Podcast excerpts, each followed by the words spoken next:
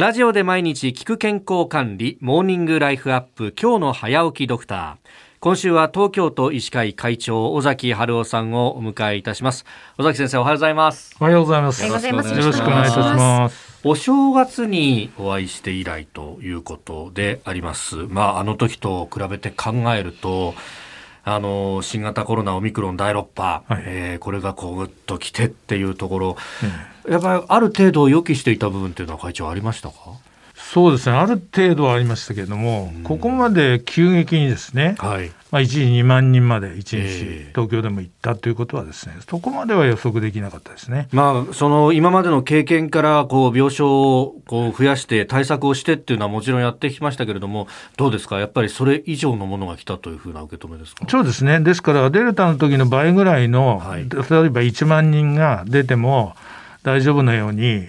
病院とかですね、そういう体制も作ったし、それから自宅療養でたくさん溢れてですね、はい、そこに支援がいかなかったということも、もう早めに見つけてですね、でその支援体制も、往診やいろんなものも含めてですね、在宅医療、もう作ってきたんですけども、ええ。まあ、そっちの方はある程度機能してると思いますけどね、やっぱり入院の方がなかなか難しい、しかも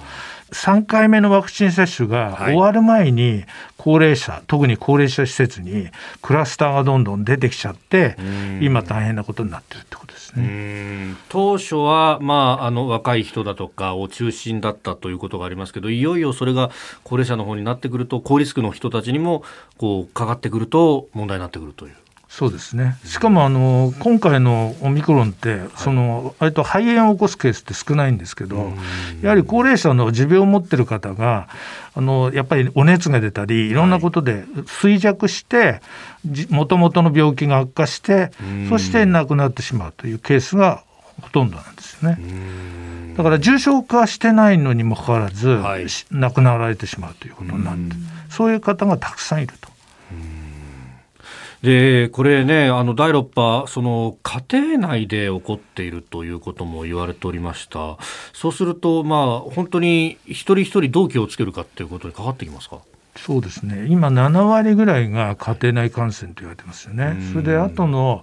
3割の中で大部分は施設内感染ですね。で10歳以下の方と80歳以上の方はほとんど施設内感染だから例えば保育園とかいろんなところ、はい、高齢者だと要するに老人保健施設とか特別養護老人ホームとかそういう施設ですよね。でそれ以外はほとんどだからそういう家庭内。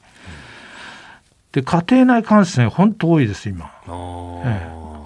そうすると、まあ、じゃあどう守っていくかっていうと、うやっぱりこれはワクチンの力っていうのも大きいわけですか？そうですね、やはり3回打つと、はい、あの発症予防効果もあの大体1割から4割に落ちてたのが7割に上がると、うん、重症化予防も7割ぐらいだったのが9割に上がると。いうことで、やはり3回目を打てば、かなり感染も防げる